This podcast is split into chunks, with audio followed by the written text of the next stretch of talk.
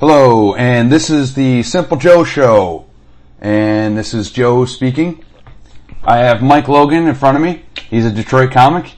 I uh, searched that f- for him on uh, Instagram and uh, some of the uh, uh, different ways that I do that through other comics that I find on there, and look like a cool guy. His page looked pretty legit, so I got him over. And I am Simple Joe uh, underscore Simple Joe underscore on Instagram. Uh, check out my Instagram. I've always got different things going on there. Always, always, always the podcast link is in the bio. And also check out the Simple Joe Show com is my website and i also have uh, blogs there where i write different unique things sometimes they're about music sometimes they're about different food places that i went to uh, different cities that i go to so check out that website the podcast is always on that on that website and also the archive episodes are also on there the uh, comment section is open on there as well so comment on there i'll try to reach back to you and comment back whenever i can um, like subscribe share with friends, do anything like that. I also have the Simple Joe show or Simple Joe Eats, and that's my YouTube show. Uh, that is, I only have one episode, but check it out anyway and tell your friends. That is where I go to different food places in Detroit and I go to different bars and it is, it just, it was a really cool experience, a really cool show. At any rate, we have Mike Logan. Say hi. Hey, what's up? I'm Mike Logan. All right. And you can be reached at Oh yeah, um, Ice Cold Comedian is uh, it's my uh, it's my YouTube channel. It's called the Ice Cold Comedian. My Twitter is Ice Cold Comedian. My Instagram is Ice Cold Comedian. One word, Ice Cold Comedian. So you can find all my uh, well, not all my social media. You can find some of my social media, and then you can like my fan page on Facebook, Right. which is just Mike Logan. and I'm sure you're going to be walking around and doing stuff around Detroit periodically. So just keep your eyes open. He- I'm sure he's out there. He's he's doing stuff. You know, it says stand-up comedian on his on his Instagram. So that's that's pretty. It's a pretty big step if you're gonna- if you're going to go out and say that. You know, Well, I um, so I actually, I actually, I I'm from Detroit, but I live in Grand Rapids currently. Oh, okay. Um, uh, I'm here for the weekend to do some shows. Um, I actually, I am a comedian. I'm also a voiceover artist. So Oh, wow. Okay. I do, um, I do a lot of stuff. I don't have a real job. Is pretty much. I'm glad. Like, Oh. Yeah. I'm happy. I don't have a real job. Uh, it's, Right. it's very nice to get paid to do comedy. Yeah. Um, but I'm also real funny, so that helps.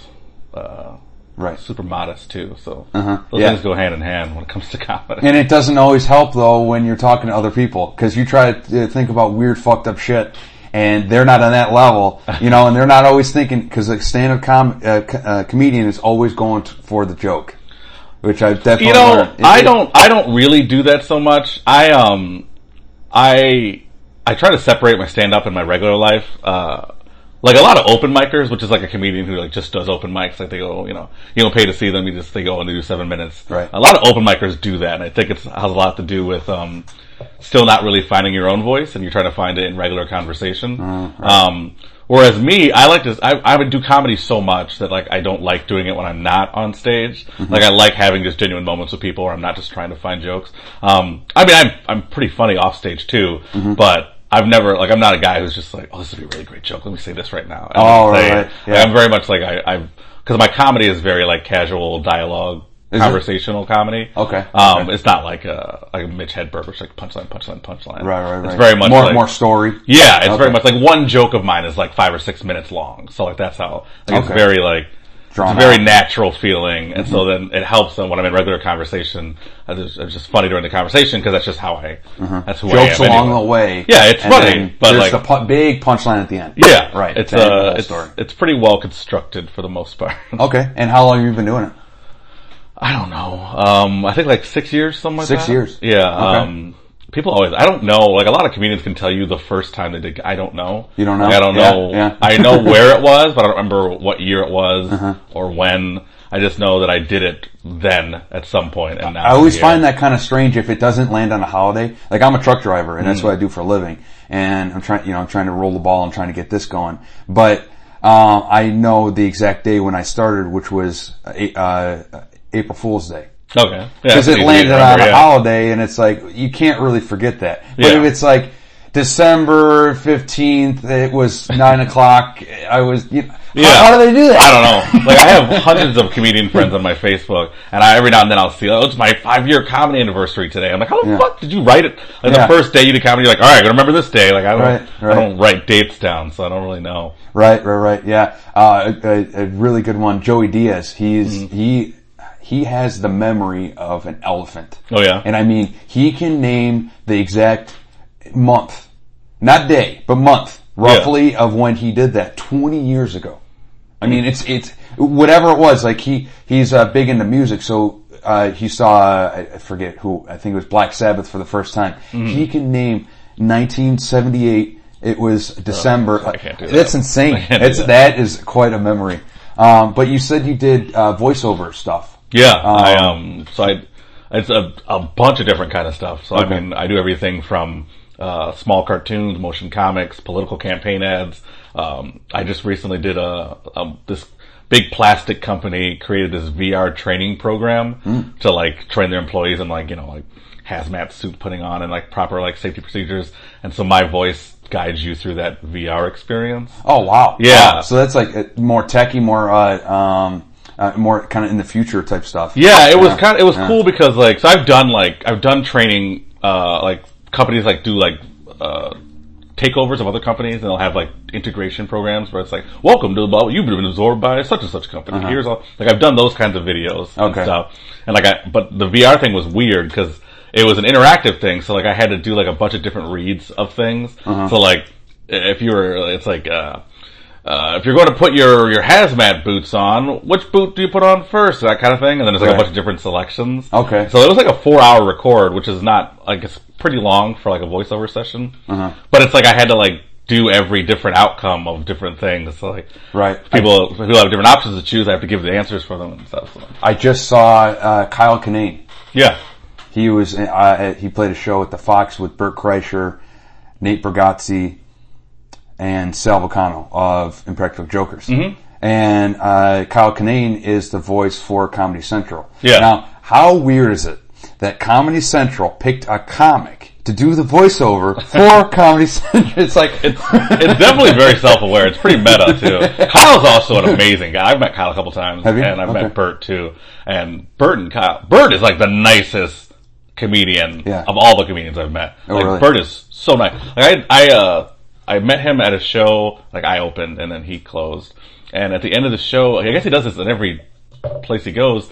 He uh, puts a tip hat around, like takes money from the crowd and gives all the money to the serving staff at the whatever club he's at, which is like nobody who thinks to do something like that. Oh yeah, yeah. He, he pulls the money together. Then Yeah. he does a raffle of Yeah. all the waiters or, or servers' names. Yeah. and then he picks the server. and they get the money. They get all that money, right, It's really exactly. Uh-huh. cool. Like nobody else is doing stuff like that. But he's just a super nice guy. And Kyle's Kyle's the kind of guy who's like down for anything, Uh-huh. which is like I imagine Comedy Central was like, "Hey, you want to do this voiceover?" And he's like, "Fuck yeah!" Because Yeah. like, he's like Not- he's n- it- and it doesn't really seem like it in his nature, and it, and I don't even think he's doing it on on purpose. But he kind of has a pissed off look on his face all the time. Yeah. Mm-hmm. and he has like that real rough, rough beard, long beard, which doesn't uh, bode well for like approachability. yeah. You know, um, he doesn't seem like a very laughable type guy. Like, Yeah, you know, no, he, I he get it. seems like a guy that would, you know, uh, cut wood and then, you know, be pissed off and then drink and then go to sleep and then that's it. You know, He's Be going an home and alcoholic. mercilessly beat his wife. Yeah, yeah, right. He seems like, but he's probably not at all. No, It's he's, a- re- he's really not. yeah, yeah, it's the complete opposite.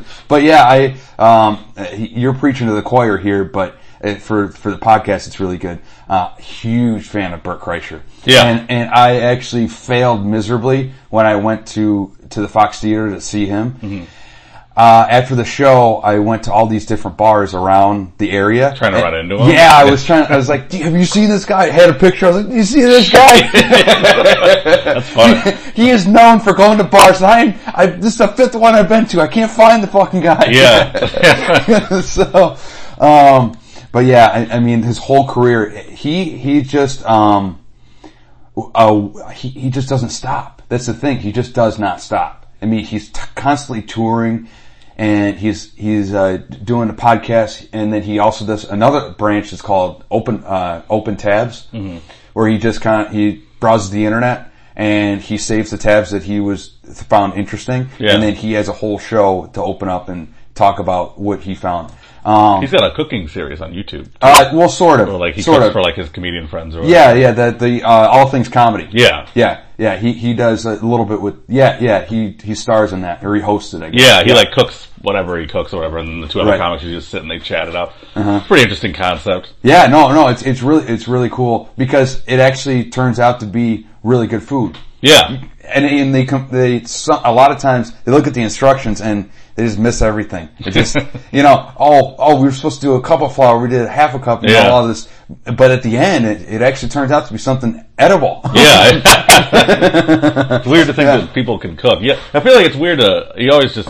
I guess you don't ever think about who has like the ability to cook. You know what I mean? Yeah. And then it's like somebody like a comedian like Burt Kreischer doesn't seem like somebody who would be able to cook. And Right. then he makes good looking food, and you're like, oh shit, he can cook. Right, right, right. Yeah, yeah. I've been following his career. Uh, I want to say maybe two or three years ago. Oh, yeah. And yeah, he just his, his, in his house. He's got like this open open plan where he does his podcast, and then outside he has a nice in ground pool. Hmm. Yeah. I mean, I've seen it on his, his Instagram though. yeah, His it's, pool it's and got to be nice.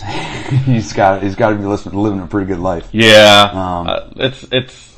I want to be that guy one day, just just to have like just a really nice house and a pool. Even though I'm not even a big pool guy, Uh-huh. But at like, the same time, he's strapped because he's married and he also has two daughters. yeah, So he's kind of strapped. I'm more like liking the Ari Shafir style, where he's just a bachelor. yeah, He can go anywhere he wants. He went to India or China. I, I forget where it was, but it, it, it was one of the Asian countries, and he just left. He just leaves. He told everyone a week in advance, "Hey, I'm leaving. I'm going to leave my my phone." Uh, or uh, I'm probably never going to answer my phone, so that's probably why he stopped his comedy, stopped his podcast, stopped everything, and went over there and came back like completely re- refreshed and ready to go. Dave Chappelle does that, and everyone calls him crazy.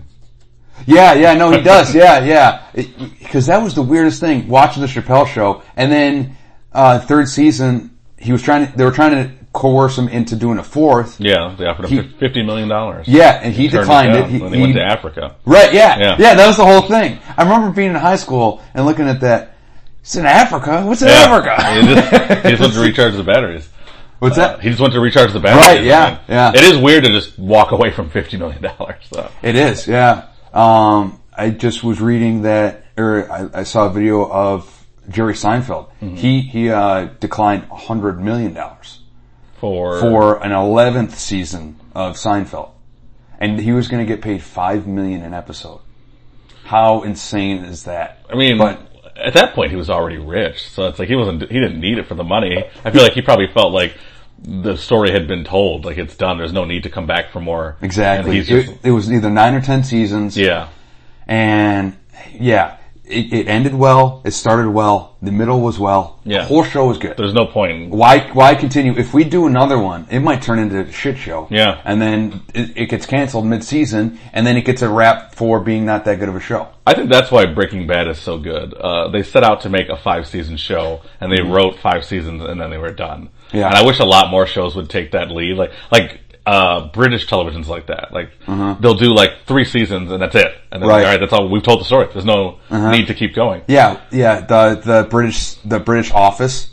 Mm-hmm. is that like twenty five episodes, thirty episodes? That's it. It's like two seasons. It's the whole Yeah, yeah. It's, not, it's not a lot. But then the, America is just like, this is making money. Let's keep doing it. We got to keep. Well, it's like, well, the story's been told. Like, just this- milk it, just Yeah. milk it until yeah, yeah. That's that's another reason why I can't watch uh, Lost. I, I stopped that about the third season or second yeah, season. the one where they went back in time that season, like I've- during the writers' strike. No, that got no, awful. No, I didn't. I didn't actually even get that far. Oh, really? Because- Yeah, I, I just remember watching it on Netflix, and they have every season on Netflix. Mm-hmm. And the first season's some of the best television ever made. yeah, that's really good. Great, yeah. And then, but it just gives you kind of anxiety where you are scrolling through and you see that there's like 30 episodes in this season. I'm never going to get through this. Yeah. I mean, one episode will have one little storyline to add to everything, and that's it. And everything else is show. It was definitely one of those shows where it's like they they were just like, we need to get you back here every single week, and we're going to give you a little taste of what you want, and then you're going Right. to keep coming back because you want to find the answers to these questions. But I think that where that show failed is they didn't answer a lot of the questions. Right, They right, just right. left all this stuff open ended essentially, and then that's why people hated that finale so much because it was so vague. Like, it's just I, I was thinking about trying to ruin it and just going to the last season and just watching you'd it. be, you'd be so confused Probably, because like yeah. the last season has Like they do flash forwards and flashbacks during the last season. It's like Mm-hmm. you never really know. Like if you're if you watch all, I think it's like nine seasons or something like that. If Yeah. you watch like all eight seasons up to season nine, you'll be on track. Like you'll get where they're going. Okay. But if you were to jump from like season three to season nine, you'd be so confused. There'd be so many. There's so many new characters. Mm. They talk about. They don't follow a structured plot line. Like it's all over the. It's just a fucking mess. Right, right, The right. Last season of that show, I was not a big fan of. Right, and but that's the good thing now, um, kind of with everything else, and that's kind of the new generation now. Is if you don't like something, it's cool. There's probably about a thousand more of them, so Yeah. d- don't waste your time You and can find something energy into this one thing. You know, it do- doesn't matter how many different people have said great things about it. If it's not doing anything for you, stop watching it. That's or how, stop like- listening. Stop doing whatever. That's how Parks and Rec is. Like you, you ever watch Parks and Recreation with Amy? No, Poehler? I haven't. No, That never is give it a try. probably my funny, my favorite comedy ever put on Really? television. It's so good, but the first season is awful. Like Mm. it's very much like a clone of The Office, and you can tell that they don't have their footing and stuff, and they don't really know where they're going with the characters. Uh. But season two through season seven is the I'm talking the best comedy on television. Really? Okay. I mean, it's what launched Chris Pratt's career. Um, I've heard great things about that show, and I've also heard great things about uh, the Larry David. Um, Oh, uh, Curb Your Enthusiasm. Yeah, yeah. yeah, that's a really funny show. That they that's put- it. anybody brought it who likes Seinfeld. I've never, I've literally never seen an episode of Seinfeld. Um, I, I'm not a big fan of Jerry Seinfeld. I'm not a big fan of his comedy. He's kind of a dick in person. Saw him, saw him live. It was great. Yeah, well, I mean, he's he's for certain people. Uh-huh. He's not for me. Like, I'm not a big fan of it. I can understand. Like, he's very funny, and like, I get why he's so popular. It's just not my style. Um, It's just very, very um, to the point, and he's got something something very clear to say. yeah, You know. Um, So if you're if you're not for that style, it's yeah but too structured. But Curb uh, is n- it's it's like Seinfeld, but if Seinfeld, if the main character wasn't likable, Okay. and if they had like the license of being on HBO and saying and doing whatever they want, that's essentially what Curb Enthusiasm is because it's really not about anything. Like it's just about like Larry David, who is the creator of Seinfeld, and just his daily life. And Larry, the character of Larry David, is a very entertaining character because he's kind of despicable and he's very much like he's kind of the guy who like does what you're thinking, but like he does it. Like you're like, oh, I should do this, but I wouldn't do that in real life, and he would just do that. Like on Okay. the show, Right. So like it's just a, a very cringy kind of show to watch, Uh-huh. where it's like, oh, why is he doing that? But it's funny. It's really entertaining, and I just like it's just a well written show. It's a well acted show. Right, right, right. And what was it? The reason that they did it was because Larry David was really bored, and he, he didn't do Yeah. it for the money or anything. Yeah. He just w- didn't want to go crazy and just sit in his huge mansion and Yeah, do nothing Larry all day. David makes a lot of money just on Seinfeld residuals. Uh-huh. like Jerry Seinfeld himself has been one of the top three highest paid comedians for the last twenty years, straight. Right. And he hasn't. I mean, he released one special in the last twenty years. Mm-hmm. He hasn't had a sitcom since twenty years ago, but he makes so much money off residuals from that show. Like That's, he, a, that's a weird thing when when you're so famous yet you don't have a uh, you don't have a, a special to your yeah. name. I mean, you think about it. Like you think of Jerry Seinfeld, he's always been the public eye, and you think when you think of comedians, he's one of the first people you think of. Uh-huh. But he really hasn't done comedy that much. I mean, he tours. He's in Vegas all the time. Like he's a road dog comedian. Like he's always on the road. Uh-huh. But he hasn't produced anything that like like a Netflix special, which he just did like last year. Like he hasn't produced. Like, he didn't produce like a Comedy Central, HBO, Mm-hmm. anything Is like uh, is that the bad rap that he was getting from other comedians? Because I, I follow a lot of LA comics, Mm-hmm. and it seemed like the underlying thing was that they were giving him shit for not really being a comic. They were just he because he wrote all those jokes 15 years ago or Yeah. whatever it was, and he's still doing those same jokes over and over. Do you ever watch? Uh, you ever watch wrestling, like WWE or anything? Uh, Occasionally, my dad's really into it. There's a term that they throw around called part timers, which is like referring to like John Cena, The Rock, Brock Lesnar, who are like these three guys who everybody knows who they are. Like they're synonymous with wrestling, but they're barely ever actually on the show. like The okay. Rock is obviously, you know, he's a very busy guy. He's like the most, he releases like seven movies a year. Uh, John Cena, um, is starting to get a movie career, but he's barely ever on wrestling. But when he does come on, you know, it's very much like an event. Brock Lesnar's the same way. And I think Seinfeld is, falls into that category of like a part timer, where like, he's obviously paid his dues. I mean, he was on the stand up circuit for like 20 years before he even got Seinfeld. And he's well respected because in the 80s, the 70s and 80s, he was huge. Like he was, you know, he was on Johnny Carson and like everybody knew who he was. He kind of led the revolution of like 80s stand up. Um, and I think the idea now is he's coasting off that reputation that he had in the Mm-hmm. 90s. Also, he's just not a nice person. So like, Mm. Right. it just doesn't help. Like all the, like I've, I've run into him once I have a lot of comedian friends who've run into him. The one time I ran into him was not a pleasant interaction. Really? Yeah, Did he, did he shake your hand or anything? Or? He um so I I did um I was at like a comedy festival and I was like on like a side stage, not like the main stage. And there's like a kind of a communal green room kind of thing. Yeah. And he was in the green room like doing some work with like his uh, manager or something. And I didn't know what the green room was. I asked people, "Where's the green room?" "Well, it's over there." And I go to the green room, and there's no other comics in there. It was just him sitting in there. And like I went in there, I was just like, "Oh, it's a green room." Like, so I went in, and he he looked up at me, and then he's like, "He's like, we're doing work in here." And I was like, oh, I just thought, I thought this was the green room. And he's Yeah. just like, well, we're doing work in here right now, so we need, you, we need you to leave. Wow.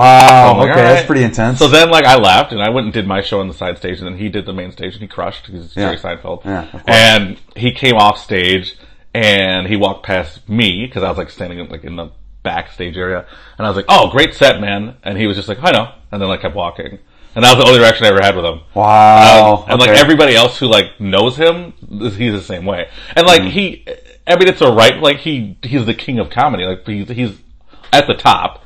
top three, I'd say probably Russell Peters, Kevin uh, Kevin Hart, probably the three As far as like popular comedians right now, highest paid and and have the biggest uh, um, uh, capacity. Like they they reach the, the most amount of people. sure, I would say Kevin Hart. I w Yeah. uh, Russell Peters is he's British, right?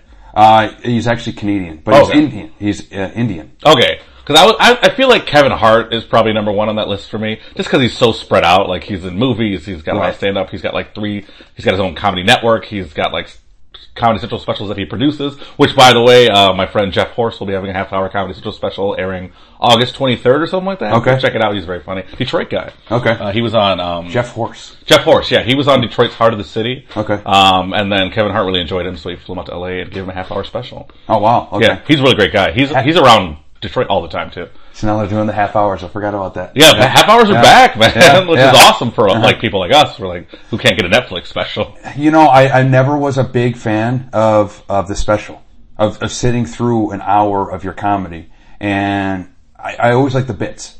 Sure, Like, like whenever I watched uh, Mitch Hedberg, it was always in little little ten minute bits, you know, or or whoever. I, I would always just watch the bits.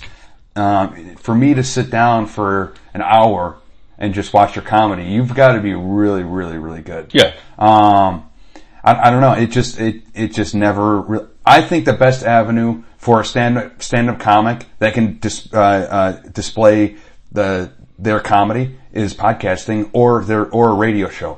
Like I wa- I listen to uh, the bonfire with Big J Okerson, Dan Mm-hmm. Soder, and it is just the funniest fucking two hours that you'll ever listen to. Yeah. and I mean, not to say that their comedy isn't good. It's just I like to see it either live. have you or- seen Big J live? Oh yeah, Uh-huh, yeah, his is like a lot of crowd work and stuff. He's a funny guy. Yeah, sits on the stool and just Yeah. bullshits. I mean, he is just an old school New York I got in to- your face. I actually got to drink with him last month. He was Okay. at Dr. Grin's in Grand Rapids. yeah, okay, right. And then we all, a bunch of us, a bunch of comics and him went out and he was just a fucking great guy. Yeah. Real raunchy. Like, Oh, he don't care. Like, He it's, don't- no. it's like a lot of times, a lot of comedians are pretty reserved, like, Yeah. Uh-huh. especially like those kind of like big guys. Uh, but Big J was just like, Oh yeah, just yeah. talking You shit know to the everybody filter. around. Uh, he doesn't know how to spell filter, and the filter is like on another planet. I mean, it's it's just it's insane what he what he talks about, and Yeah, what he he's comes up funny. with. But he's just one after the other. Actually, I mean, he just keeps going. He's that New York style, Yeah. where it's just he's going to get you and get you and get you until it's it's it's not good anymore. Mm-hmm. You know? Uh, yeah, I saw him in, in Brea wh- when I went over to to L.A. Yeah. Uh, that was that was really good. I just wasn't expecting 40 minutes uh, to Brea, um, but uh, I, I I went to the comedy store. I went to the Laugh Factory, and just it was just uh basically a full week of comedy. Yeah. it was awesome. Um, but um, yeah, so so we got to where you started. So Dr. Grins, is there how, how many other places are there that you like? Because I've heard a lot of th- good things about Dr. Grins. I will say so. Dr. Grin's is technically my home club because I live in Grand Rapids. Okay. Um, but I think I've done. I wouldn't say I've done a ton of clubs. But I've done a lot of clubs. Uh-huh. My favorite club still is the Comedy Castle here, in, like in Royal Oak. Really? Okay. Yeah, I love that place. And like I've done like you know I've done like um like I've done Gotham, Uh-huh. I've done uh, Laugh Factory in Chicago. Um, I haven't been out to LA to do like the store or anything yet. No? but I mean like I've done like the big clubs, but Comedy Castle, which is a big club, um, it just for me, like I, like I said, I grew up in Detroit, and I grew Uh-huh. up idolizing the Comedy Castle. Like it was like my dad would be like, "Oh, Eddie Murphy performed here, Tim Allen performed." No like, Oh, oh, shit, I didn't yeah. know that. Wow. Yeah, it's a huge, like it's a really famous club. Um, and so I grew up knowing it and idolizing it, and I actually got to feature there back in January uh, for a weekend, and Anyone? Uh, it was who uh, the Hmm. I, I headliner? featured for Jody White. Jody White. She's out of LA. She's like she was on Nick Moms, uh, which is Hmm. like a Nickelodeon show. Even though she's not clean, like she's Right. Okay. very Okay. She's yeah, she's, Like a Bob Saget. yeah, pretty much. I, I think a lot of people go to her. She said to me too. She's like, a lot of people go to my show because they saw me on Nick Moms, and then they see me live, and it's not what they expected. right, right. Because like, she's very raunchy. Um, but um, they treat you like I felt like I was Dave Chappelle the whole weekend. Wow, like they just that's treat awesome. you amazing. It's like one Okay. of those places where you know this is gonna be this is you know this is Julia. She whatever you need, you ask her. Uh-huh. And it's like there was a point when I was just sitting in the green room, and I, I like she was in there too, and I was just like, oh man, I'm hungry. And she's Yeah. like, oh, I'm gonna go somewhere to get you some food. I can go somewhere to get you like it was. Oh, it was an amazing weekend. Like Okay. they, they really treat you really well there. Awesome. Do they set you up with a with a place to stay or? Um, they don't give you a hotel unless you're uh, the headliner. Hmm. Okay. Um, but I I have so many friends and family here, so Hmm. it didn't matter. I think I stayed at my uh, like one of my high school friends' house or something for the Hmm. Okay. weekend. Yeah, there you go. Um, Yeah, whatever works. yeah. I, I saw I saw Sam Morrill and uh, hometown comedian Josh Adams. Oh, I love Josh. Yeah. Josh is. Jo- I'm a very, uh, I'm very good at comedy, and I'm also very confident, and I can confidently say that Josh Adams is the best comedian in Michigan. Really? Wow. That guy, Okay. him and Dave Landau, like Yeah. Josh Adams. I've seen Josh Adams do so many. He can work any room for one thing. Uh-huh. Like he can do urban rooms, he can do you know a country club, he can do a comedy club, and like he's always consistently like hard to breathe laughing. Right, right, right. Yeah, Um, yeah. and it doesn't it, and it do- doesn't hurt that he actually looks funny. Like he, he's kind of has a goofy face, you know. A little bit. I don't know. He's got some exaggerated features. Yeah, you kind you kind of that, that's a, n- another aspect of of, of uh, comedy that no one really likes to talk about. Like Bobby Lee really uh, battles with that. That when uh, he said he doesn't want to lose weight and he doesn't want to stop smoking cigarettes because he thinks he's going to lose his allure on stage. A lot of a lot of actually um, know. I uh, don't know if overweight that's true. comedians won't lose weight. Like if they get funny being overweight, 'Cause, like the the the idea is you somehow lose part of being funny when you're not. Like Yeah. I don't I don't believe it 'cause- Yeah. but I don't know I'm not like fat so I don't know Right. but it doesn't you know uh, Ryan Hamilton Ryan Hamilton. No, I don't. he um I worked with him a couple of months ago. He just released a Netflix special and it's called Happy Face. Okay. And it's cause his face looks like a giant smiley Right, face. right, Like right. Uh-huh. he's just got a really weird face. And like he opens the Netflix special by saying, I was like, ah, I'm Ryan Hamilton. Let's uh let's talk about my face for a minute. And like that's the, the first thing he says. Cause it's noticeable. Like it's like you you can't not acknowledge like 'cause Right. he's just got a very weird face. Or or uh, Montez from uh, Workaholics. What's uh, what's what's the guy's name? He loo- he looks like, Oh, um, looks like Mr. Potato Head. I mean, he literally looks like Mr. Potato Head. yeah, I can see that. uh, it's fun when you play to your that kind of thing, like that kind of strength, I guess. Right, right, right. Yeah, no, it, uh, it, it's it's cool. Um, d- did you have you been uh, touring around? Yeah. Um, well, last night I was in Allegan, Michigan. Um, tonight I'll be in Hazel Park. Tomorrow I'll be in Detroit. Allegan or Yeah, Al- it's like or a- Algonac. Allegan. Okay. It's um, it's like it's on the west side of the state. Okay. Uh, it's like kind of towards Chicago. Okay, Um, but then like I'll be in like I'll be at the Laugh Factory next month. Uh, I'll be in Akron, Ohio next month. okay, I think I'm in South Bend at some point next month too. okay. Um, I do a lot of stuff in the Midwest. I went down to Austin, Texas, back in March for the South by Southwest Comedy Festival. Okay. Um, which was fucking. That's a great city. Okay. Um, but yeah, I travel a lot. Like every weekend, I'm on the road. So Is it is it all you? Do you have a manager? That kind of thing? Or? I so I'm essentially freelance. I have a voiceover uh, agent Mm-hmm. uh, who does like books on my voiceover stuff. But um, I work through um, I work some stuff through Funny Business Comedy uh, Agency. Okay. But a lot of stuff I book myself. I got Um, you. I don't like splitting money yet. you. Yeah, Until yeah, I can find yeah. somebody who's like, "Hey man, if you let me, I'll get you on Conan." Then I'm like, "Okay, uh, Right. you can be my manager." Right, But right. at this point, it's like I can just book stuff myself. Like there's not really is need that kind of for the it way yet. that you have to go? That's how you have to start. Like you have to start booking yourself, and then in order to get on like the bigger stages, you need to get management. Do you- 'Cause- okay, okay, I yeah, didn't because they're the know that. ones who open the doors for you. Like you can't. You can submit. Like you can submit a video to the Tonight Show or to Conan or the the, the Late Show. But I mean, if a manager isn't pushing that video, it's going to be a lot harder for it to get seen. okay. Um, or if you just cap, catch a break, like Jeff Horst. like being in the right place at the right time. He got Right. on that Comedy Central. I mean, special. Kevin Hart. I mean, Yeah, Kevin Hart liked him, so then Yeah. he's he's set. Like, Yeah. he doesn't. I mean, he does. I'm sure he has a manager, but like, I don't think at this point he doesn't really need one. He's got Kevin Hart vouching for him.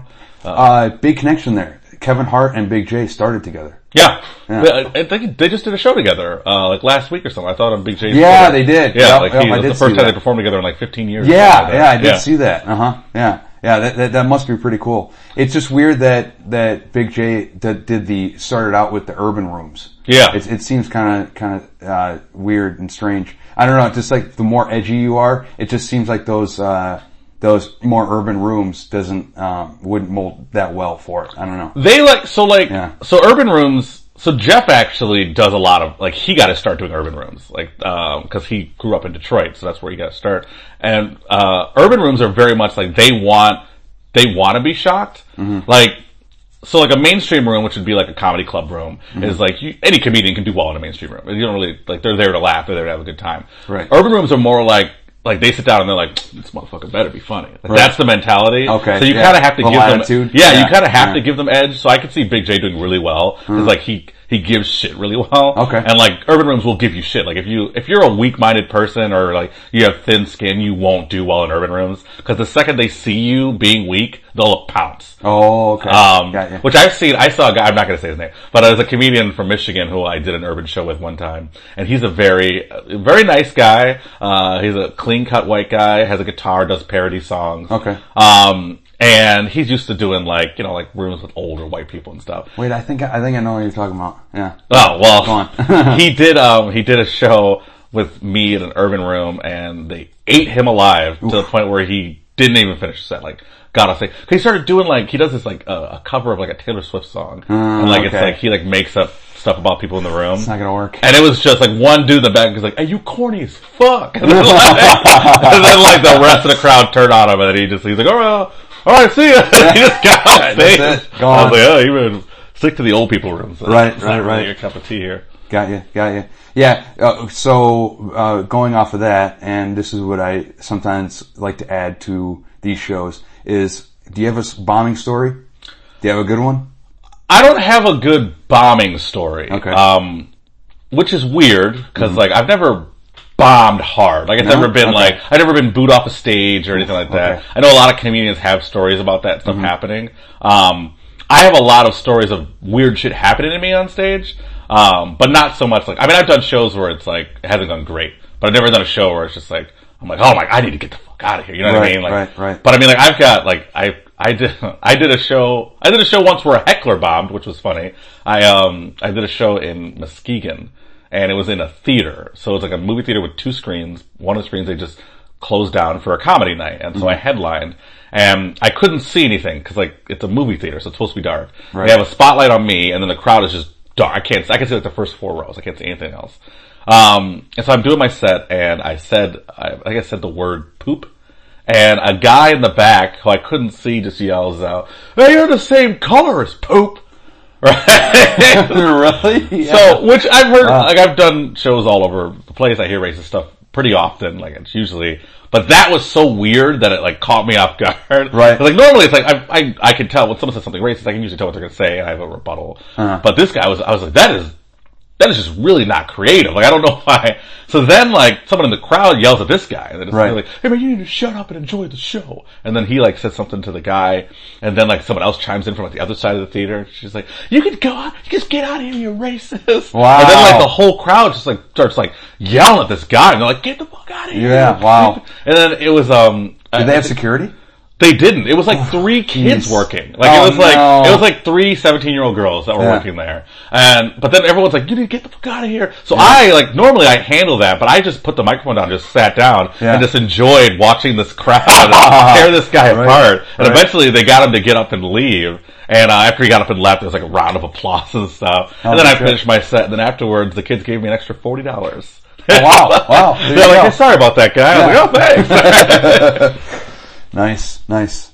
Uh, aside from uh, Dr. Grins, is there is there uh, a uh, place that you really like and that you would definitely go back to? Um, I mean, aside from the Comedy Castle, which I've already just heaped praise on, Um, Oh yeah, that's what I meant. Um, yeah, Comedy Castle. Sorry. uh, I really enjoyed. There's a place in Aurora, Illinois called the Comedy Shrine, Okay. and it's um it's got two theaters in it. One's a stand-up theater, and the other one's an improv theater. But inside of like the lobby area, the person who owns this has just thousands of pieces of real Hollywood memorabilia. oh shit. Like the places, like you could walk around that thing. Like I remember there was a guy on stage for a half hour doing a normal half hour set. And I spent the whole time just like walking around the lobby, just like looking at all the cool stuff in there. And the staff there was awesome and the crowds were really great. And I just loved that place. Like it was a cool vibe. Like you felt like you were in old Hollywood. You're right. Um, and then there was also an improv theater and they like let me jump in because I was there for the whole weekend. Uh-huh. So they're like, Hey, if you ever want to jump in and do some improv? And I jumped in a couple improv shows, uh, while I was there. It was just a really fun experience. Like I don't do Right. improv. Uh-huh. So it's really fun to just do something else, something where I don't feel super comfortable doing. Right, right. Um, it's fun to see if like, can I can I do this well? People think it's funny. well, that's kind of the city to do it. I mean, Aurora and Chicago. are- Yeah. Second cities right there. Yeah, So it, that that was definitely. uh, I mean, that's like the biggest spot to do it. yeah. Second City. Yeah. Yeah. I have a couple of friends who are in the uh, conserv- conservatory program at Second City. Okay. Uh, which is like just like essentially like the it's just the training thing. Like Amy Poehler and Will Ferrell and Stephen Colbert and Steve Carell. They've all done. They've all graduated from Second City. Wow. And so it's cool to see my friends that are there now. Right. Honestly. It's like oh, someday they're going to be you know correspondents on the Daily Show or something like that. And Right, right. They all came out of the same spot. Aurora has a has a um a, a spot uh, by my heart because of Wayne's World. Yes. Yeah. I was re- so I was hoping I could find like because none of that stuff exists anymore. Right. Like that big like uh, that bar with or the diner with the hockey player on Right, top and right, stuff. right, None right. of that stuff is there Big anymore. donut shop. Yeah, but I really Old wanted it stuff to be donuts. there. I just wanted to do so. I do on my YouTube channel. I do vlogs like when I travel. Uh-huh. So I wanted to just do a Wayne's World vlog when I went there, but none of that stuff is there. Oh, so man. it's kind of disappointing. But Right. I did ask people. A lot of people, everybody obviously in that city is very aware of Wayne's World, Uh-huh. and I was like, hey, is there um. That is there any of the stuff from they're like Wayne's World? Yeah. Yeah, I'm like right, yeah, they're like no. oh my god, it was cool being there though because I love Disappointing. Wayne's World. Right, right. Yeah, I was uh, I was actually just in um, I was just in Chicago actually. Uh, one of my cousins lives in one of uh, Naperville. Okay. so that's another uh, suburb of of Chicago. Um, but because I'm a truck driver and driving through Chicago, it's just always terrible. Yeah, I I can mean imagine. Tuesday at two o'clock it might not be that bad. You get there uh, Friday at five o'clock. Good luck. I've never had to luck. drive. I've been to Chicago a ton of times, but I always like if I go there, I'll just park in a suburb of somebody I know, and I'll just train, take the train in. Uh-huh. I've never had to drive through Chicago. Like I, I don't ever want to. Either. Right, right. I bad traffic really annoys the shit out of me. Yeah. Um, which is a terrible time to be in Michigan right now because there's just bad traffic everywhere because they've shut down whole paths of freeways Uh-huh. Oh, yeah. all over the place. Yeah, and yeah. everything's a detour and it's awful and it makes me so frustrated. Uh-huh. Although apparently Michigan's like the fourth best driving state in the country. Y- It's not that bad. Which is weird. I, It- it- you don't I notice bet- when I you go bet to every- other places, yeah. Right. Like that's when you're like, oh shit, man, these people can't drive. Right, right. I remember I went to Houston last year, and Houston is the worst uh, rated driving city in the country. Jeez. And their highways are like eight lanes wide, Uh-huh. and they've got like 40 different off ramps and on ramps. It's very confusing. And the people there just suck at driving. Yeah. And I didn't notice, I didn't appreciate Michigan drivers until I went there. Cause I've driven a bunch of places, but that place really was like, wow, this is really bad.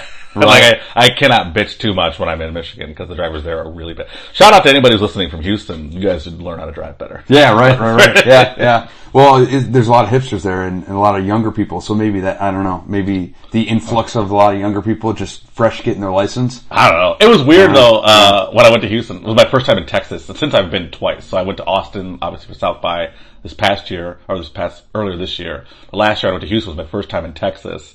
And I remember I got off the plane and I got in a rental car and I'm driving on the freeway, maybe 20 minutes, uh, into my trip to Texas and I saw the most Texas shit. Like I looked to my left and there was just like a Ford F-350 pickup truck with like eight Mexican guys in the truck bed, all with cowboy hats on. Like Right. on the freeway. And I'm just like, I'm like, oh, this is Texas. All right. Right, right, right. it's a Yeah. Oh, weird place, man. Yeah, yeah, they, they really don't care and, and it's, and it's like, that, that's one of the last states that has that law that you can sit in, in the back. you Yeah. know, In the pickup part of it.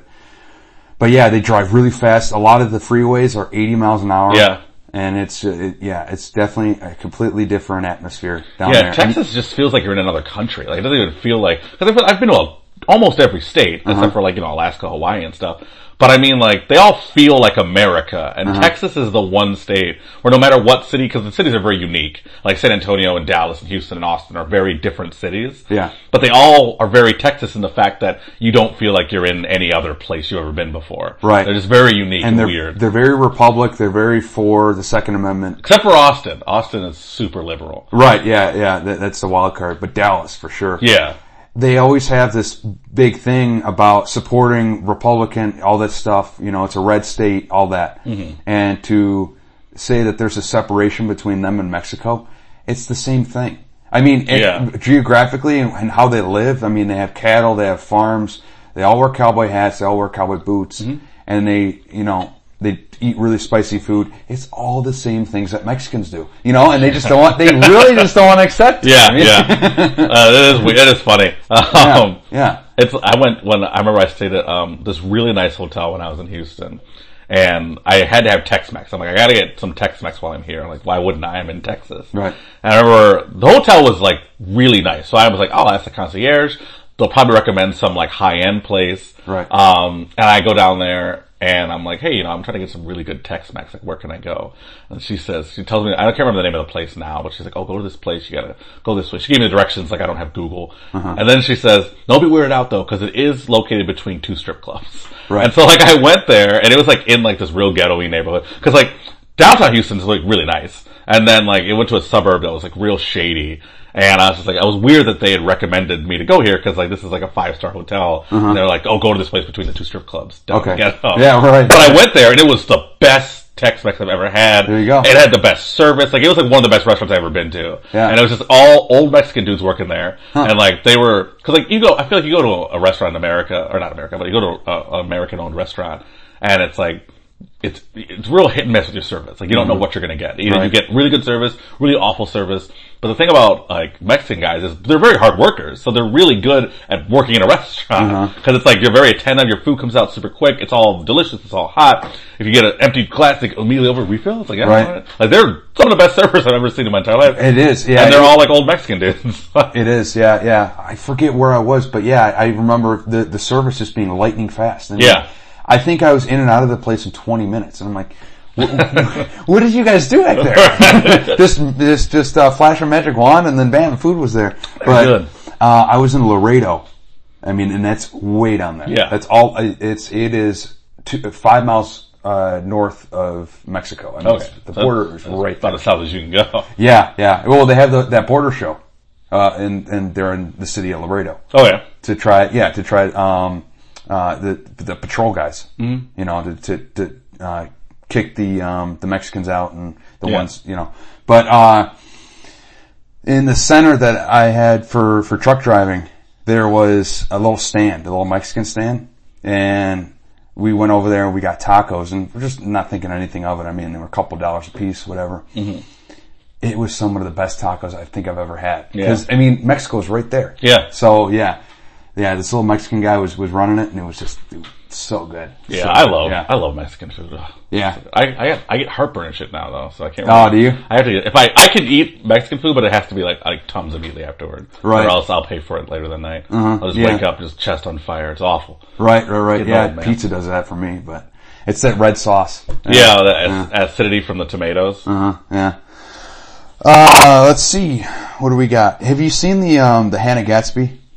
Uh, Uh, N- Nanette, I have not. have you heard? Have you heard? Of I've it at all? heard of it. Yeah. Uh-huh. Uh, it's pretty controversial in the comedy community. I just kind of want to introduce it to the to the show, but yeah, I I, I I heard some things about it that it's not really comedy, and So a lot of people have been calling it a one woman show, and they're saying it's a good one woman show, but they're saying it's mislabeled by calling it comedy. yeah, Because I, th- I guess at the end she kind of condemns comedy and like quits, Uh-huh. uh, which is like the big controversy behind this. Yeah. like her last twenty minutes is just her talking about how comedy has treated her so poorly because of uh, she's a lesbian. So she talks about how her awful experiences in it, and then she, I guess, from what I understand, retires from comedy at the end of the special. Um, and everyone's saying it's you know it's refreshing, it's a breath of fresh air. But all my comedian friends are like, this isn't comedy. Yeah. Like, they're just very much they're like it's entertaining and it's good and she's very good at what she does, but it's not comedy.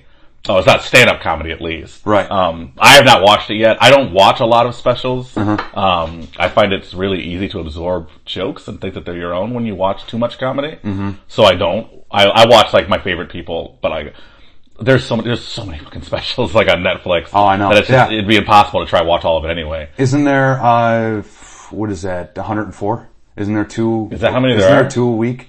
at, at one point, I think in, I think maybe last year, yeah, there was two a week. Netflix is ruining comedy. Yeah. And, and I think it's because people don't go to comedy clubs anymore because why would you when there's so much good content on Uh-huh. Netflix? I had a woman say to me at a show, um, she says to me, "It's my first time ever going to a comedy show." I was like, "She's like, I really enjoyed myself. Uh-huh. I normally just watch comedy on Netflix, so I don't have to go out." And I'm just like, "That's why we don't like Netflix." I mean, I'd gladly take a Netflix special, Yeah, but yeah. like they're oversaturating it. Like Yeah. it's so easy to get quality comedy at home. Why would you go out? Like Joey Diaz says, you're mi- everyone nowadays is missing the adventure. Yeah, The, the going out there, you don't know what's going to happen. yeah. You don't know what's going to happen. You're just going out there. Try to use your phone minimally and just talk to people around you.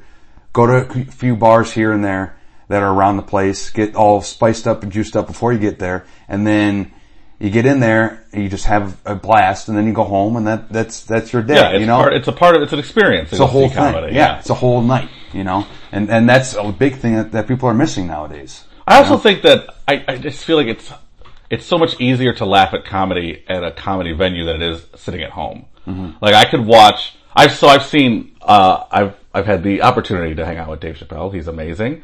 But I saw his. Nice guy too. Oh God, he's Yeah. great. Um, really high, but but like super nice. Yeah. Um, but no, I I got to see him do his Netflix special, one of the five that he released in last year. The one it was um the Age of Spin, which is the one he did in. I don't remember where he did it, but it was the one where he released the one where it was Deep in the Heart of Texas and the Age of Spin. Okay. And so I saw him do Age of Spin live, and I watched it also on Netflix. And it was a little different. It was pretty much the same set, but there's a couple of subtle differences. But I laughed harder seeing it live than when I saw it on Netflix. Uh-huh. And I think it's just it's infectious to be in a room with people who are laughing as opposed to sitting by yourself watching something. Uh-huh. Right. I just think it's not. I mean, I love the idea of specials, and it's great that it gets you a bigger audience. Uh-huh. Like, obviously, it's easier for millions of people to see you on Netflix than for hundreds to see you at a comedy club. Right. And like, I appreciate that part of it, but nothing beats being in a room with other people enjoying a comedy show. Like, Uh-huh. and and only and only maybe four people max to a show. I, Oh, sure, yeah. I, I, I'm I'm a fan of seeing a lot of big killers that that go to the comedy store and they Mm-hmm. do 15, 20 minutes, and there's so many different ones that you can see in an Mm-hmm. hour. But at the end, you're just you're you're ju- you're there's nothing left there's only so much comedy one person can take. yeah. I, I, me and my friend were sitting there, and it's midnight, and we're like, we can't, we can't sit That's the here thing any about the longer. store. Like, they run till like two in the morning. for Forever. I Comedy. mean- like, they don't stop. yeah, we got there at eight o'clock. We left at midnight. There was three more hou- or two more hours, at least maybe two and a half more hours of comedy. And Yeah. we're like, this is enough. I'm good. Yeah. My Let's friend- get the fuck out of here. My friend, Car- uh, my friend Carmen Morales, uh, she's doing her first ever set at the original room at the Comedy Store this Okay. weekend, and uh, she posted about it on her Facebook, and it was like, "Oh, opening, doing the opening set at the Comedy Store this weekend, original room." Uh, I go on at ten forty five. I'm just like you're opening the show at ten forty five, Wow, and yeah. the last comedian went on at one twenty, and it's like that's so much. Com- and it's I I myself can only take an hour 45 minutes tops of comedy Mm-hmm. like after that i'm just like that's just and i i mean i watched um i watched chappelle do an hour and 25 minutes Mm-hmm. and by the end of that and chappelle is my favorite like my number one and at the end of that i was like that's about enough like Mm-hmm. Yeah, i was yeah. thinking about enough comedy for tonight Well, he's known for doing that. That Yeah, he well, he- doesn't he, doesn't really know what he's going to do. So Yeah. he gets up there, he bullshits, and he's like, midway through, he's like, "Well, uh, that one really didn't work. I guess I'm not going to do that one. Uh, let's talk about something else." That's the thing about Chappelle is like he doesn't do open mics. So like he just tries out new material at paid shows, which is a weird. Well, he can do that because he's Dave Chappelle. Uh-huh. But like the idea of paying twenty five dollars to go see somebody and they're essentially treating it as an open mic, which is what Dave does. But I mean, even Dave's bad shit is better than most people's good shit. Right, right. So it's like it's it's it'd be nice to be able to get because I run an open mic in Grand Rapids. Okay. Um, every Monday night I do it, and I sit Shout out what place? Oh, Garage Bar and Grill in Ottawa, in Grand Rapids, Michigan, every you go. Monday night. There you go. Check it Um, out. And so I sit through so much open mic comedy, and a lot of it's not great. Um, but I mean, that's what open mic is for. You're supposed to go there to work out your stuff Mm-hmm. and get better. The idea that someone could, I mean, I do get paid to host open mic, but the idea that I could charge admission for people to come in to watch me work on comedy, which is what Right. Chappelle essentially does most of the time, is just, I want to be at that point in my career where I'm that good where I'm just, people will pay to watch me practice. Or the bump. You want to be the bump. Like to get bumped? It, uh, no, to be the bumper. Oh, oh yeah, yeah, no, that'd be Hey, great, yeah. This is my name. hey, what's going on? Uh, are you going on next? No, I am now. Yeah, exactly, exactly. And and who wouldn't want to? If you if if if, if you had a spot and Dave just walked in, you'd give it to him for sure. Yeah. you know, you'd like that. I, I forget what con- oh it was Oh, the um, one Amy Schumer did? Yeah, Amy Schumer did that. Yeah, she and bumped then, that guy. Mm-hmm. And then Jim Norton, because I listened to Jim and Sam, uh, he, he was saying something about that, and he's like, "You you would gladly do that for a, for a monster like her. Yeah. Why wouldn't you give up a spot? Well, I think the problem was, didn't she ask him while he shoot, he was on stage was the problem. Ooh, that's not good. Like, so it wasn't, so she said, she claimed that she had texted him earlier and said that she wanted to do a spot there. He says that he doesn't have her phone number. So she never texted him. What happened was she showed up while he was on stage, and I guess he was doing like, he was closing. Like he was doing like a 25 minute closer for a showcase. And it was his first time showcasing. I'm pretty sure it was at the store, right? could have been. I'm not it was sure. a store life factory. But it was his first time s- closing, and he had all Yeah. his friends and family there, and he was like, you know, really proud of it.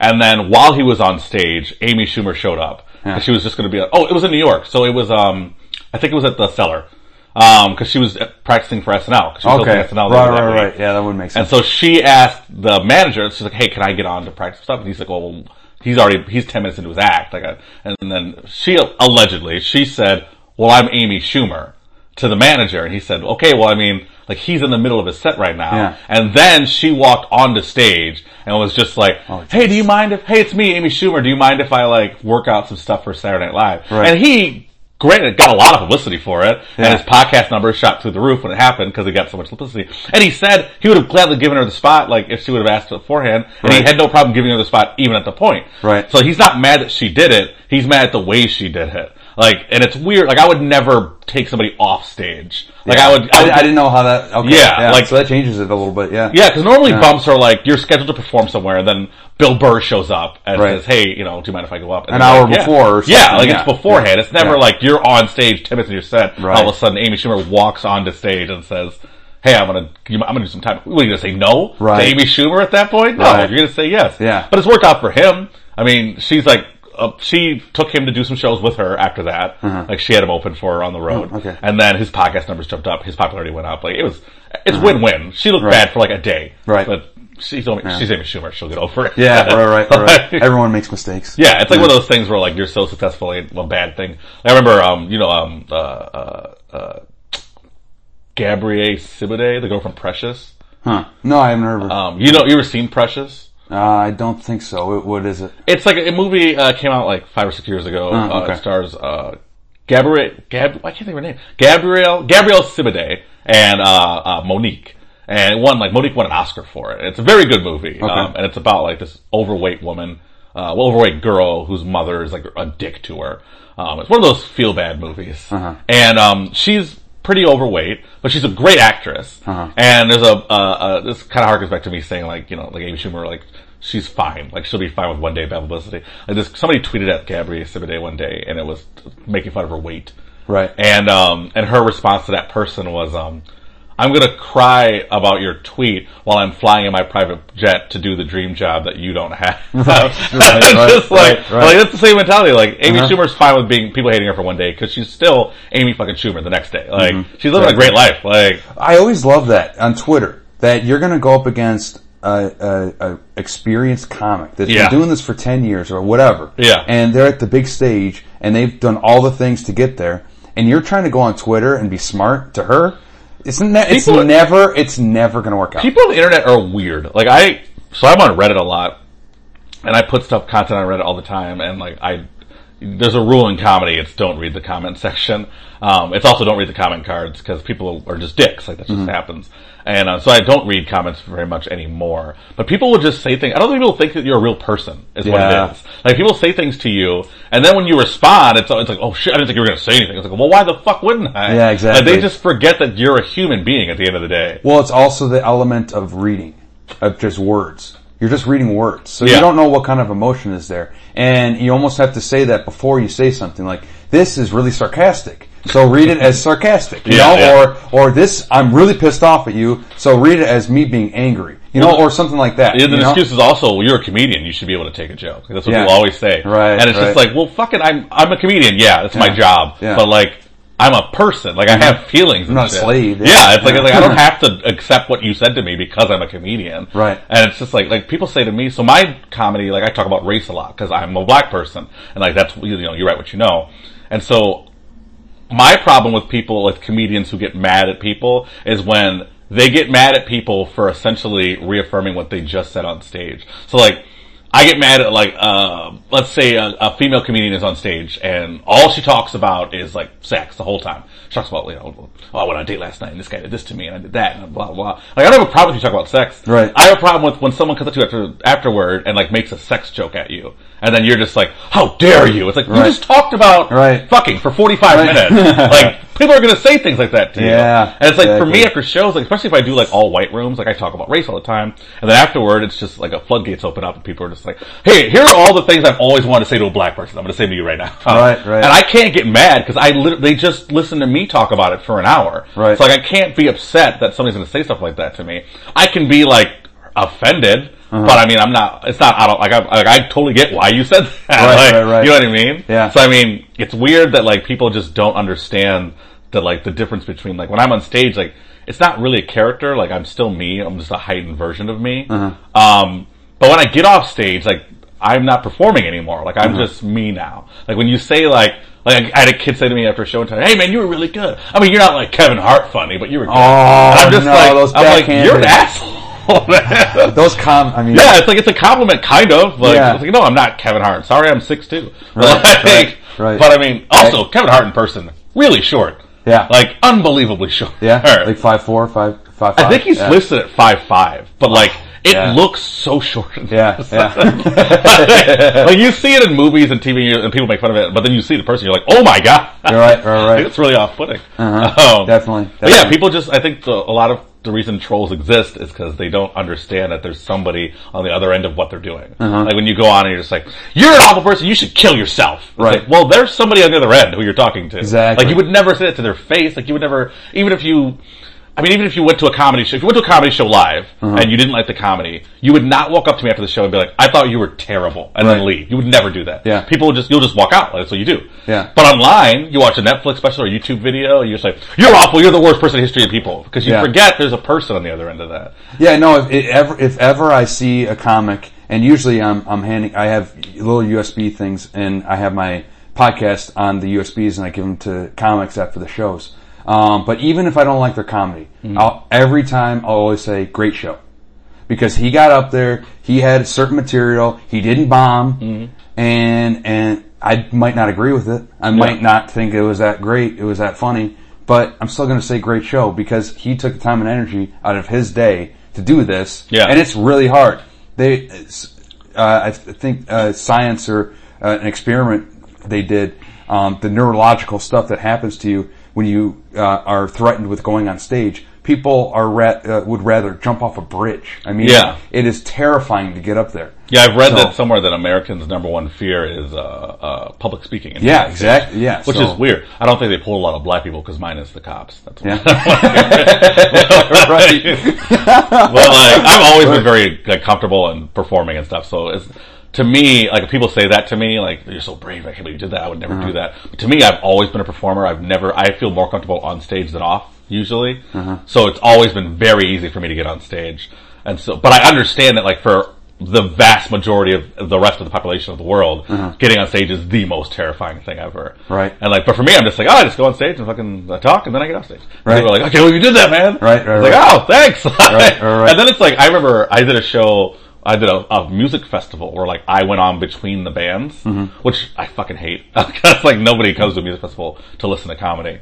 But like I have more respect for musicians than I do like my fellow comedians. Well, isn't that the whole thing? Well, yes. Well, every musician comedian wants to be a musician, and every musician wants to be Exactly. a comedian. Yeah, that's the but I- I, whole just watch it, and I'm just like, they did so much more work than I did, Uh-huh. and they've been perfecting their craft since like they were five. You know what Uh-huh. I mean? Like musicians have been playing music since they were kids. Uh-huh. I've only been doing comedy for six years, for real, like you know, actual stand up comedy for six years. These guys, this guy's been playing the drums since he was five. Right. And it's like you go out there and. I do like 15 minutes and then they perform for like 30 minutes and then they get done and they're dripping in sweat and they're on, they're chugging water and I'm Uh-huh. just Right. like, I'm going to talk for 15 minutes. right, all right, Like, all right. but then they say to me, they're like, oh, I can't believe you could, I can't believe you could do that. Mm-hmm. And it's just like, I can't believe you could do that. Like, I can't fucking, I can't play any instruments. Like I can play, I can press keys on a piano. That's all I can do. And it's not music. I'm like, Right. boop, boop. I can't. Right. I can't learn the drums. I can't learn the trumpet. I can't learn the guitar. Uh-huh. Like you could learn how to tell jokes. Like you could learn how to go up there and just say some jokes.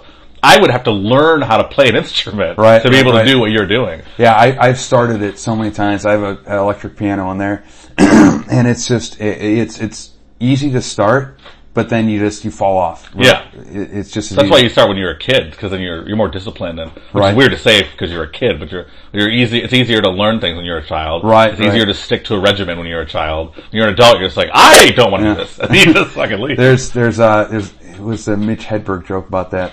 That is uh um quitting smoking is just as easy as starting flossing. it's the same thing, you know. Yeah. starting to play an instrument i- is so- is really hard. Yeah. It's really hard, to, and to keep going with it. Yeah.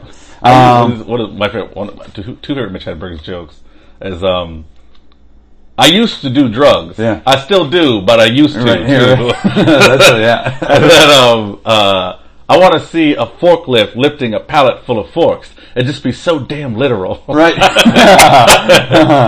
yeah, he was a gem, man. He was a gem. You know, That guy- I mean, that guy could write, man. Yeah, yeah, and just it, he was a star that that just it, it was too bright. Oh, he loved drugs. That was his problem. Yeah, yeah, yeah. That's you know, and, and same thing with Chris Farley, and and it was just uh, a shame to see it.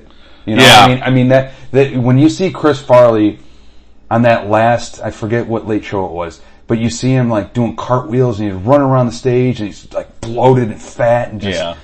it is so hard to watch because I think a week later or two weeks later he passed away, and that was it. That was his last late night show.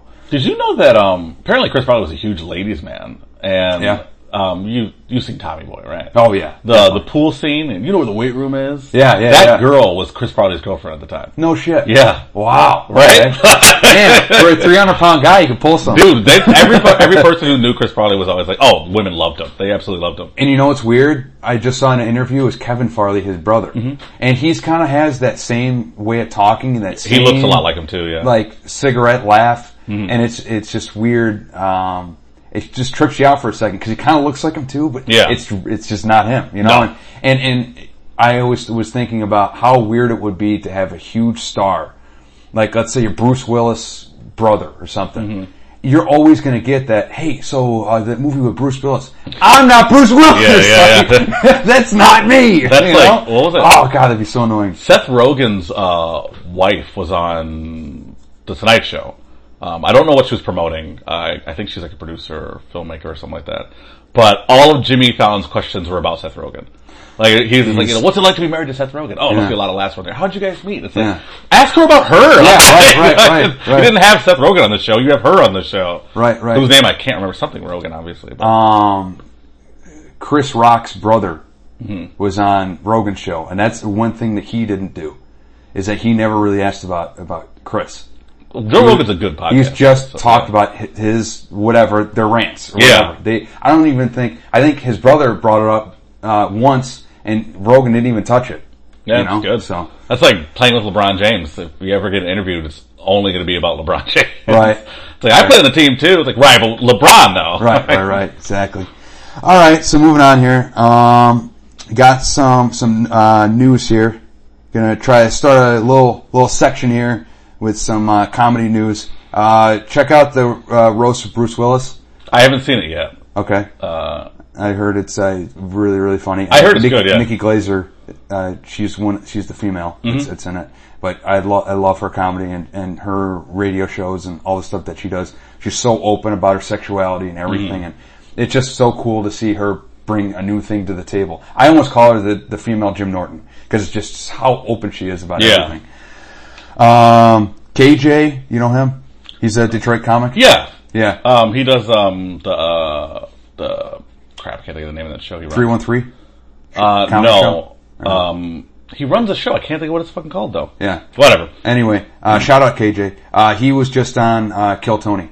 Oh yeah, I saw that. I, I think we chatted about him and I chatted about that on Instagram. Mm-hmm. Okay. Uh, Got he you. said he hated it. Really? Yeah. Wow. He Wow. said he, he said he had a really good set, but um, I guess they cut his set halfway through. Really? Hmm. And then they asked him a bunch of shitty questions because like that's what they do. Right, right. Yeah, they grill you. They yeah, grill yeah. you. Yeah, So he yeah. said he didn't like it.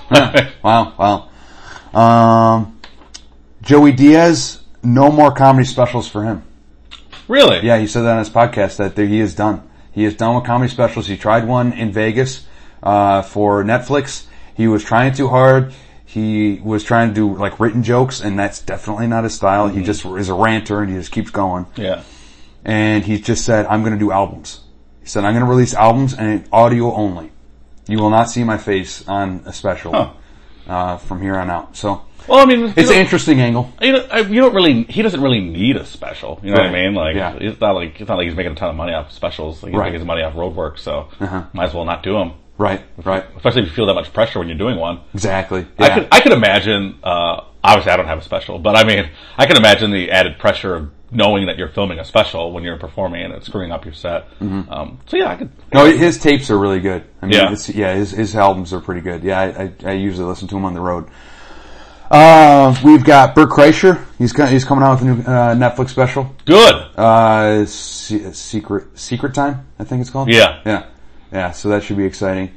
He does now. He doesn't have a Netflix special yet, right? This will be his first one, right? I'm really not sure. I think it'll be his first one. Is it okay? I think so. Big J's got a, a Netflix special coming out. Okay, yeah, yeah. He's doing the the dirty half, the dirty dozen. I Yeah. think they're calling it His Yeah. closer is actually a joke, which is a great joke, and it's a story about how he uh, hit on a tranny at one of his shows, Right. and it was at Dr. Grimm's in Grand Rapids. Ah, no shit. Yeah, Wow. I was at that show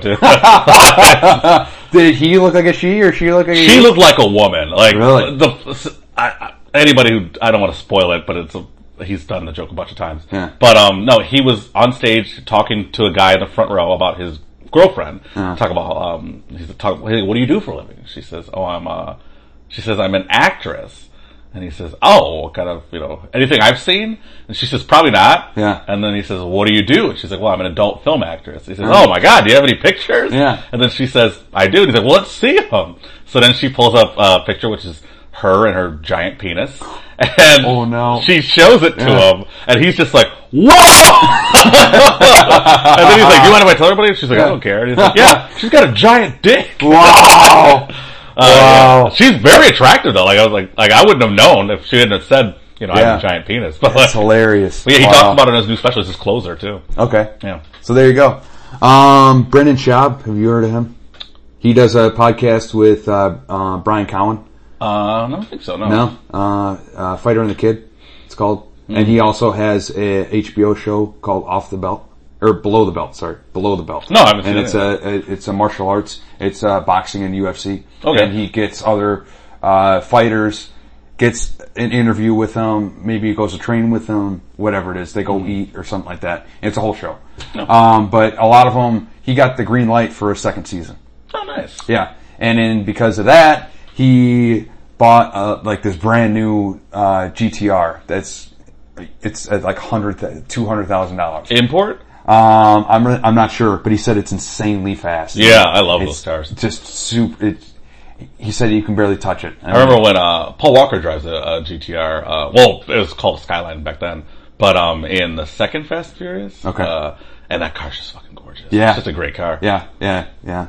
Um, but it, it's cool for him. I mean, that he's got a completely different thing. He was a UFC fighter from before, Mm-hmm. and now he's trying comedy, and he's just blowing up. I mean, this guy's going to be the next the next big star. It's it's going Hmm. to be really cool to watch. What's his name? Brendan Schaub. Brendan Schaub, Brendan yeah. Mm-hmm. Schaub. All right. Yeah, he's a big guy. He was a heavyweight uh, uh, UFC fighter. Huh. There's a trend of people just going into comedy after their other careers, like celebrity, quasi celebrities and stuff, Uh-huh. uh which is, I don't know how I feel about it yet. Yeah, the, the one that I feel really good about is Judd Apatow because he started His with. comedy sucks. Does it really? And I, I- I've never actually heard it. He Okay. admittedly says that he's really bad at stand up. Oh, wow. Um, like so he he said he did stand up before that special he had. He'd only done stand up once ever before, and he said he bombed awfully and he never did it again. And then I haven't seen his new special, but I've seen clips of his old stuff. Uh-huh. His old stuff is really bad. His new special, a lot of my comedian friends have seen it, and they're they're like, it's fine. Yeah. Um, which is weird because like he he's such a funny writer, Uh-huh. so you would think that he'd be a really good stand up. Um, but I just mean like there's like like Jake the Snake Roberts is a comedian now. Is he really? Darren McCarty is a comedian now. Oh shit! Wow. Yeah, Huh. and and they're not good. Like, Yeah, yeah. Ron Jeremy's a comedian, and the thing that sucks about people like that is they come in and they take up all the work from like comedian comedians. because they're a name. Yeah, and it's people like, know. like Jake the Snake is a guy who he did a show in Grand Rapids recently at a venue that just it's called Tip Top Deluxe Bar and Grill. And it's like kind of like an underground concert venue, but they have an open mic there every Tuesday, and he. Uh, took a bunch of those open micers and he did a show with them. He Uh-huh. did five open micers and him. He did 10 minutes up front and then the open micers filled the rest of the time and he charged $25 for it. Which I think Yeah. you're essentially charging 25 bucks for people to go watch an open mic. Yeah. Like, that- which I, it, I feel like is wrong. Yeah, yeah. But I mean, people, like, they sold out the show. He's, J- he's, you know, um, uh, Jake the Snake Roberts. Like, Right. Uh-huh. they're gonna go see him. You know what I mean? So, I mean, it- it's, I mean, it's good that he's bringing people with him, Uh-huh. but I just feel like he's kind of ruining, like, Yeah.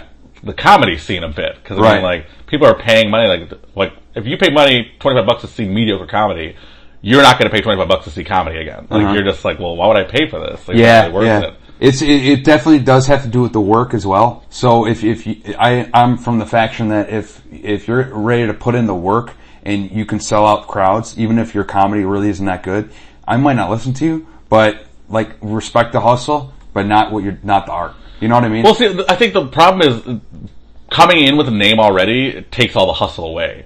Like Right, Jake yeah. the Snake Roberts will sell out no matter what. Like Yeah. his first show probably sold out. Like Darren McCarty, Ron Jeremy, like Dustin Diamond, like Screech from Citadel. Like all these people are comedians now, Uh-huh. Right. and they sell out on name alone. Like they didn't put in work to get there. They Right, just, they were yeah. just like, hey, give me this venue. I want to do this venue, and then they get it and they sell out because it's Screech. Who doesn't want to see Screech? From Saved by the right. Bell? Yeah. No. Yeah. I, I see that. And Okay. it's like people like not me so much. I actually didn't work as hard as a lot of other people because I got really lucky with meeting people at the right time. But like a lot of comedians have been grinding for years, and they're still doing open mics. Uh-huh. Right. I mean, and that's where you put the hustle in. Right. And like if if I had like one, if I was if I came into the game with a bunch of money already, Uh-huh. I could fucking travel all over the country doing comedy because I could afford to do that. Right, right. Like a lot of people are shuffling, you know, two jobs, kids, and doing open mics, Uh-huh. and like those are the people I'm like, pay, give them money. Like these are the Right. ones who are working really hard. Um, but I mean, it sounds like the guy, the, uh, the UFC guy, is funny and he's got a good thing going, so that's good. I love his podcast. Yeah, yeah. So if, if his podcast anywhere reflects his comedy, uh, he, he's a really funny guy. yeah. Um, but I have a yeah. podcast. I, I, didn't- I forgot to mention that one. What's I, that? I said I have a podcast. you have one. Mention- All right, all right. It's called uh, it's a movie review podcast. Okay. Called This Better Be Good. Okay.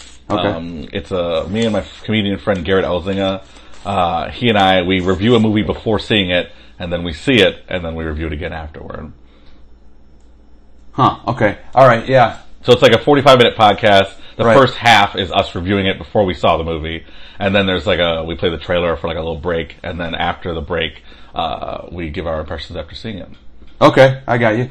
Um, no, I, it just it, it, I, I was thinking of another one because there's another one from Australia, and I don't know if you knew this, but Australia, especially the Marvel movies, they get them a month before America does. Yeah. Well, yeah. Uh, so they do a, they do a podcast and they have the spoilers and everything. They have the, and they have a whole review set up for these new movies that never hit America. So they're hitting the scene before it's ever coming. You know? Oh, wow. So, so they, they're a step ahead. Yeah. And so, um, it, I just thought of that one because you said what you do. Uh-huh. So I um, saw, um, I saw Taken on bootleg five months before it came out in theaters. Wow. It was like I got a bootleg from Australia or somewhere like that. I think it, maybe it was Germany or something.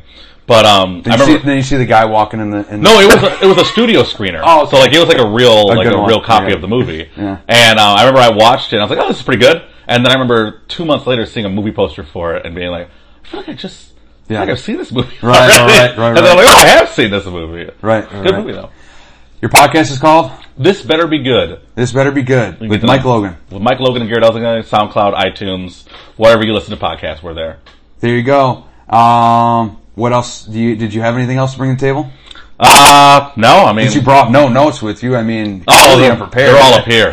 I don't write either. He's a Like, in mental comedy. writer. I'm very much, uh, I very, I have a good memory when it comes to things that I've done. Um, not good at remembering other things. But Uh-huh. I, I like- found that that does that does work. I, I just heard a podcast with uh, Rogan and another guy, Mm-hmm. and he actually got uh, cap- held captive. Uh, these pirates from Libya, I believe, okay. uh, took him away, and he said he, in, in order to keep his mental state going, he would mentally write and remember things. And I kind of sometimes do that, like if I know I'm going to a graduation party, or if I know I'm going to this gathering, and this guy is the host, I'll remember, oh, he's into this, so I'll make a mental note of that Yeah. to mention this to him when I see him, type thing. Yeah. And it usually always works out for me, you know. I don't, so I, I'm sure it works out for you since you've been doing comedy for six years and Yeah. I haven't uh, wrote written a word on on, on paper. No, I've always been I've always been really good at remembering words. Yeah. Um, I can't remember somebody's fucking name to save my life. Like I can't remember anybody's name ever. But I remember every joke I've ever mm, like written about comedy, Mm-hmm. and I think it's just because once like I'm one of those people like if I write something or think of something, it's just always there now. Mm, okay. Like I used to uh, I used to I used to rap when I was younger. I always say rap like a like a New Zealander, like Yeah. Flight of the Concord. Remember? Yeah, right. I was a rapper. Repa. Um, Repa. hey, I'm Cole. This is Meek. um, but no, I used to write raps, and I would never write them down because like once I say it or once I realize it, Uh-huh. it's just it stays up there. right. Right. Eventually, I'll have to start writing. I, I'm going to get old at some point. Right, right, right. No, but it, it, it, going up on stage though is definitely more of a uh, a mental acrobat type thing where you kind of have to feel the crowd. Hey, they're laughing at this. Yeah. Hey, just feel it out type thing. So sometimes uh, on paper, like the guy uh, that was playing the guitar that bombed the story from earlier, he- he couldn't do that. You know, so he Yeah. kind of just had to scrap that, and he did it anyway because that was part of his act. Yeah. So he had to do it, you know? He was more structured. So, I don't know. Everyone's got their thing. But your ice cold comedy, Ice cold comedian. I- ice cold comedian, and I'm Simple Joe. And check me out on my website. Check check out the, the blog, all that other stuff I said earlier. Share with all your friends, and I hope you have a good day. It's Saturday, and it's a beautiful day. It is Get out gorgeous there. out. Get out there and do something.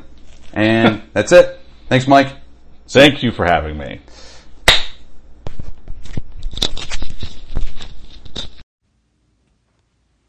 All right, guys, thanks for joining me with the show. And as always, s- like, subscribe, and do all that fun stuff. Spread the word about my podcast.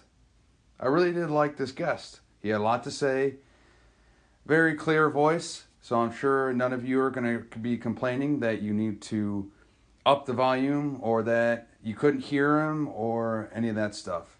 Check out Mike Logan. He is in the Grand Rapids scene, but occasionally he does come down to Detroit. So check him out. And maybe he could be in your city. So keep your eyes open, keep your ears open, and see what happens. We're going to switch it up this week. We're going to have a song for afterwards instead of before the show. And this week I picked a song and a band from Josh Homme, who was originally in Queens of the Stone Age, or was originally in uh, Caius, a band from the 90s, and is now in Queens of the Stone Age, which you would definitely hear him from. This song is Caius Green Machine. Thank you for listening and have a great day.